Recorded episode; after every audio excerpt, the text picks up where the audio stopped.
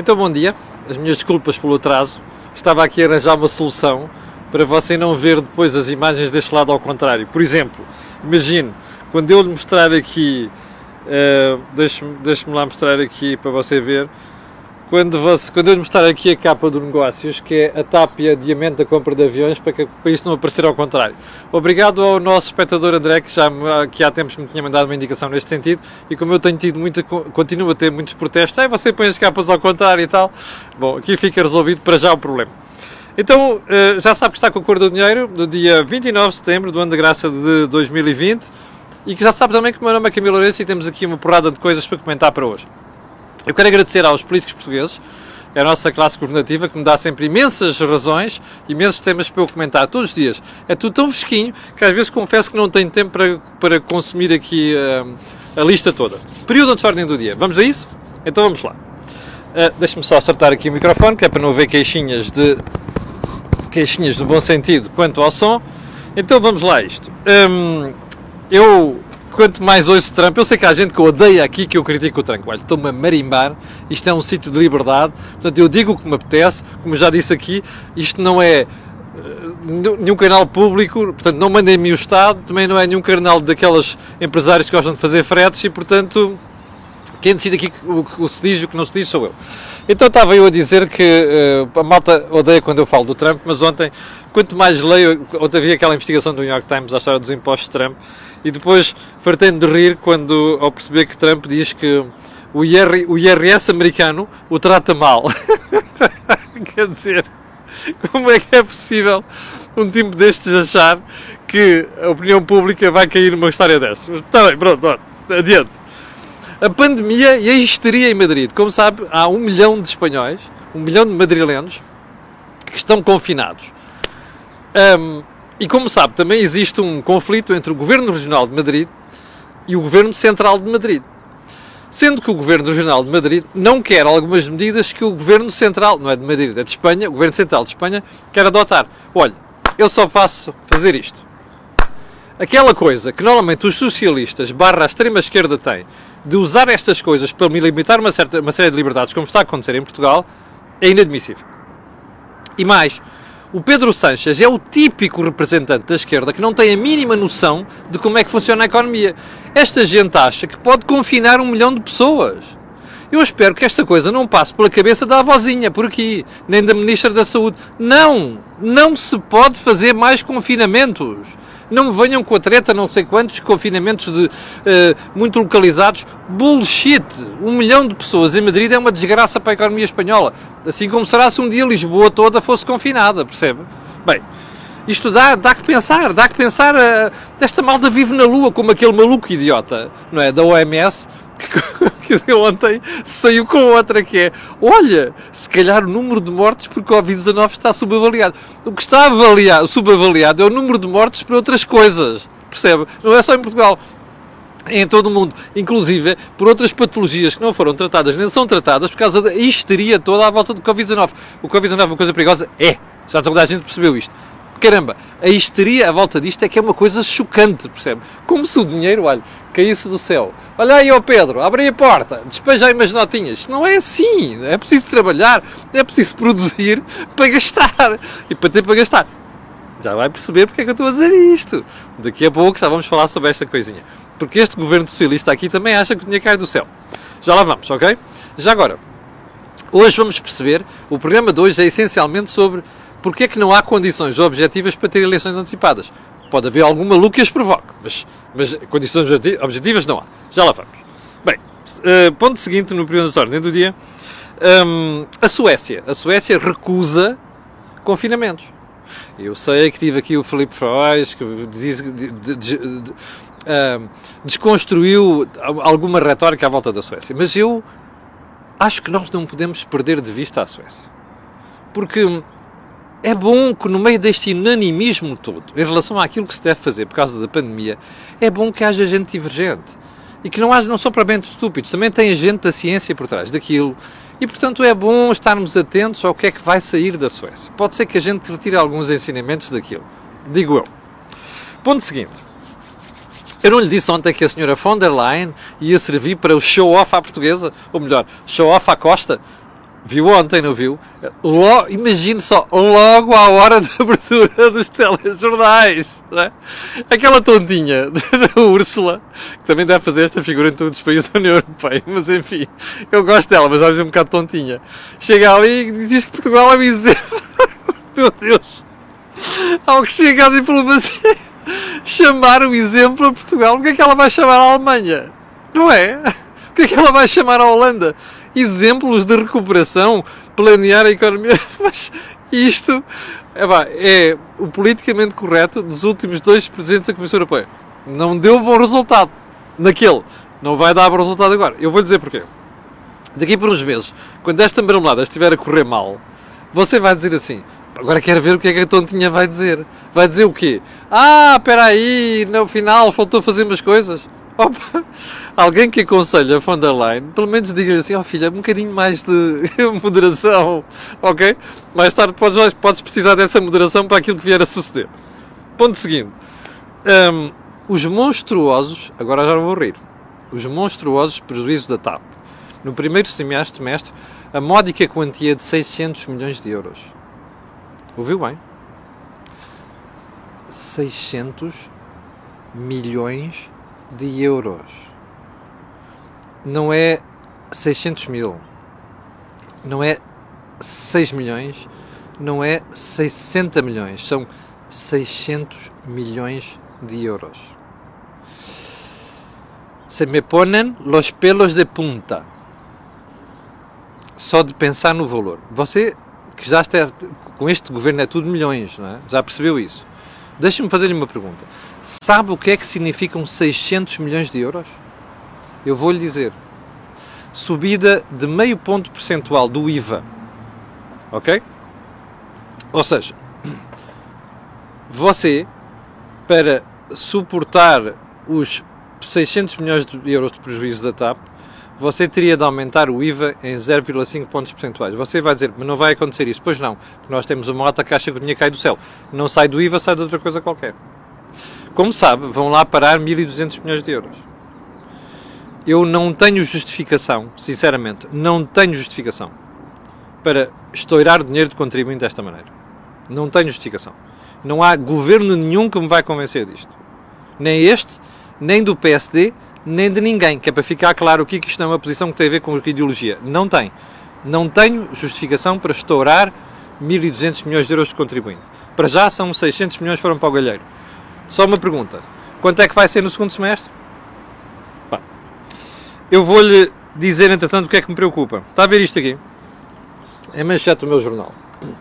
A TAP pediu à Airbus para adiar a entrega de aviões uh, para 2022, salvo erro, e para 2024, 2025.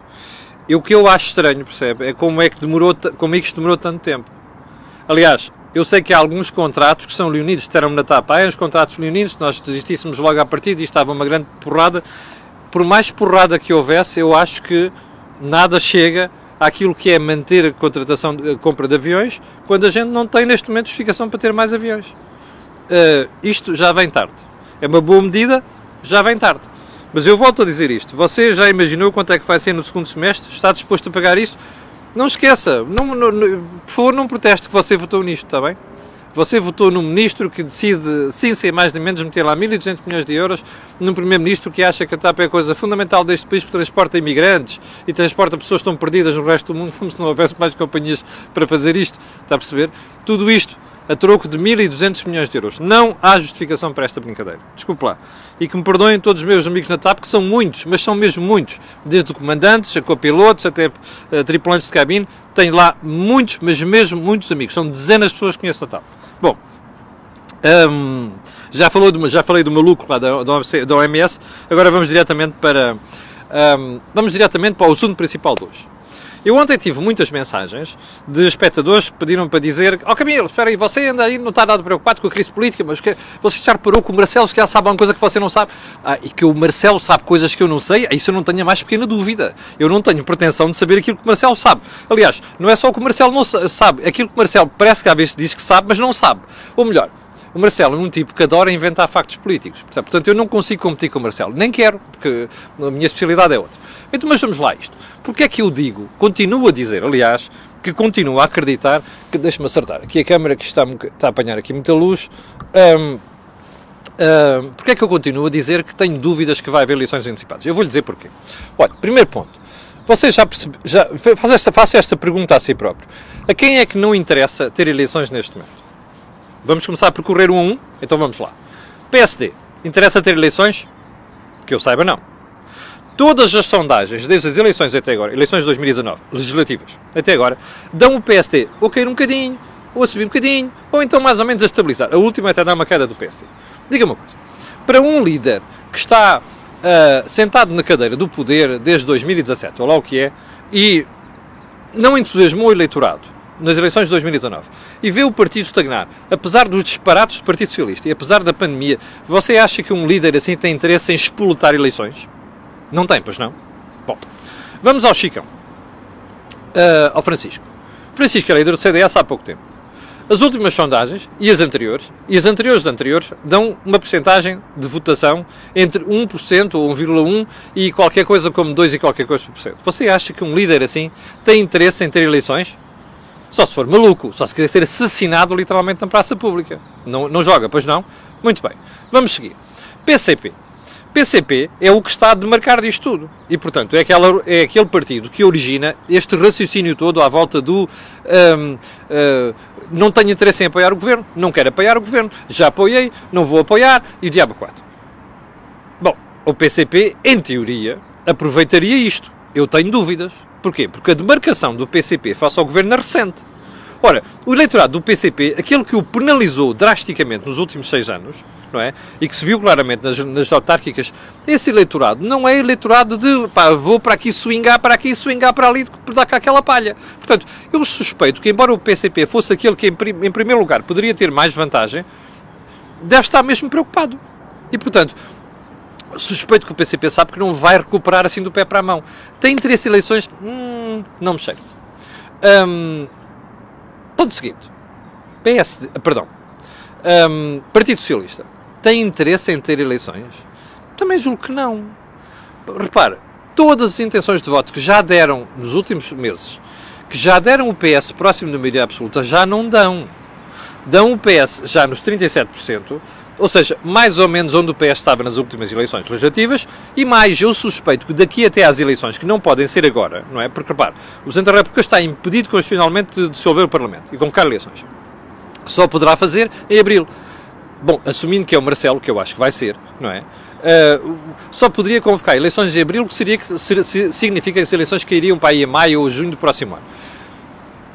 Pergunta: o Partido Socialista daqui até lá tem massa para dourar aqui a pílula e para adoçar a boca dos, dos eleitores. Não me cheira. O Partido Socialista sabe que vem. Olha, ontem o Ministro da Economia foi muito realista. O Ministro da Economia é uma coisa fantástica. Diz aquilo que o Primeiro-Ministro não diz, mas ainda mais diz com realismo. Repare, daqui até lá vai haver uma mortandade. Ah, mas não tenho dúvida nenhuma, isto vai correr mal.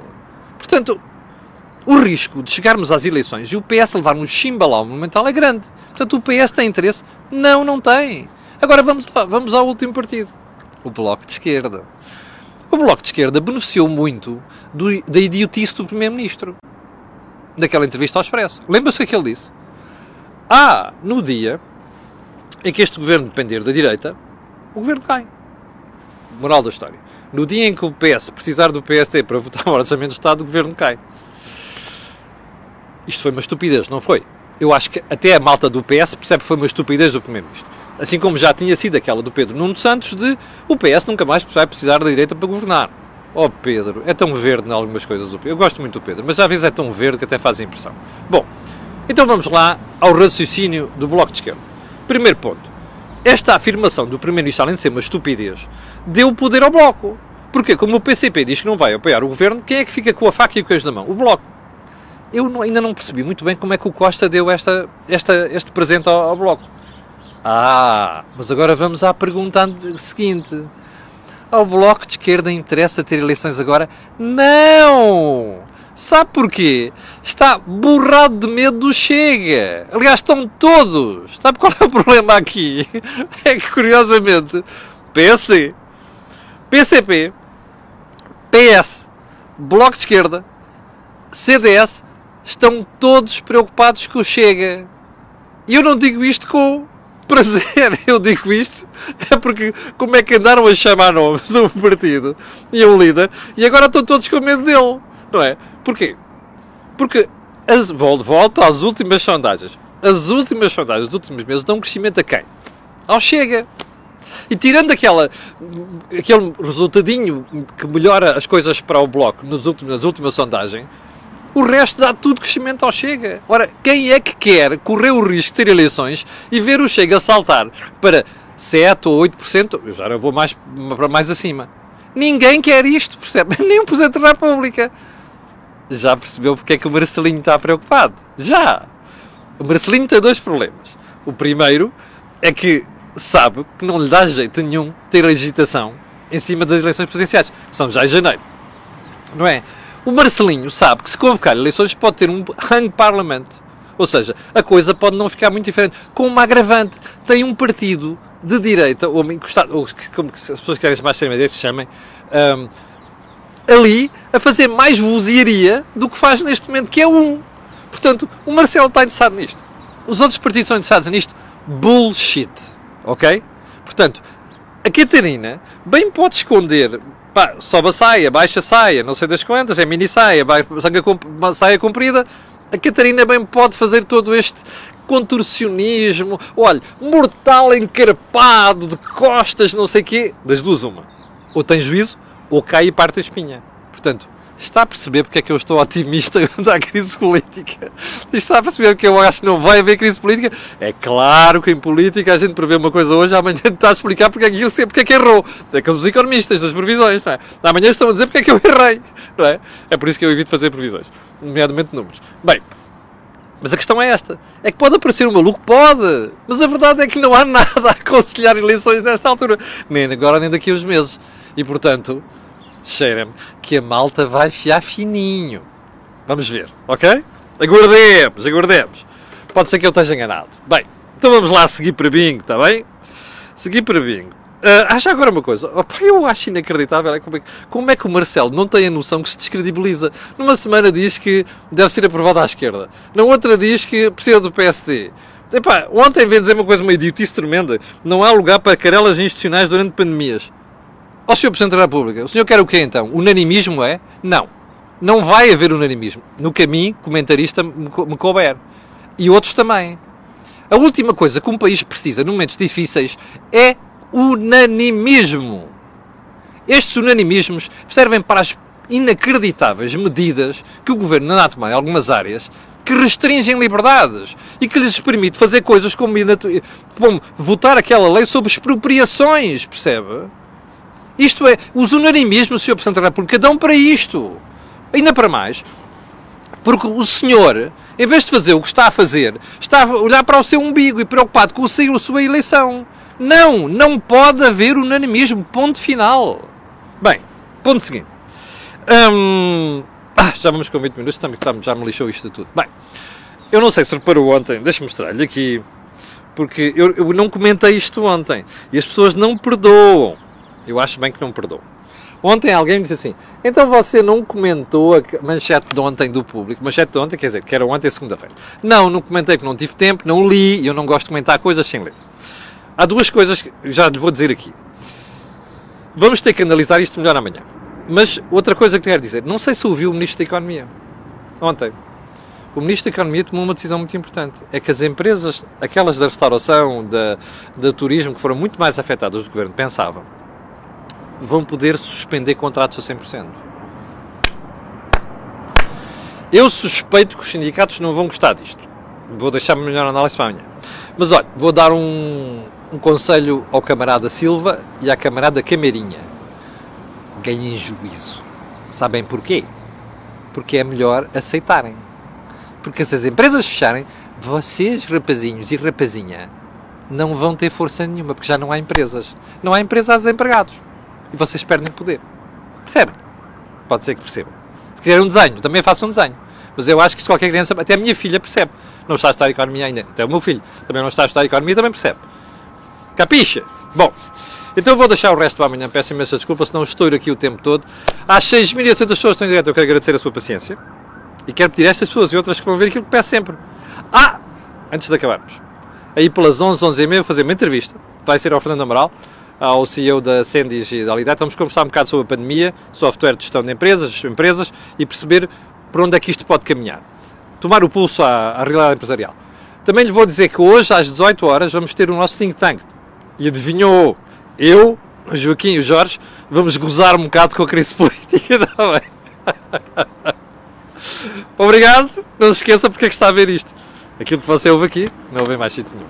Obrigado, com licença, e até logo!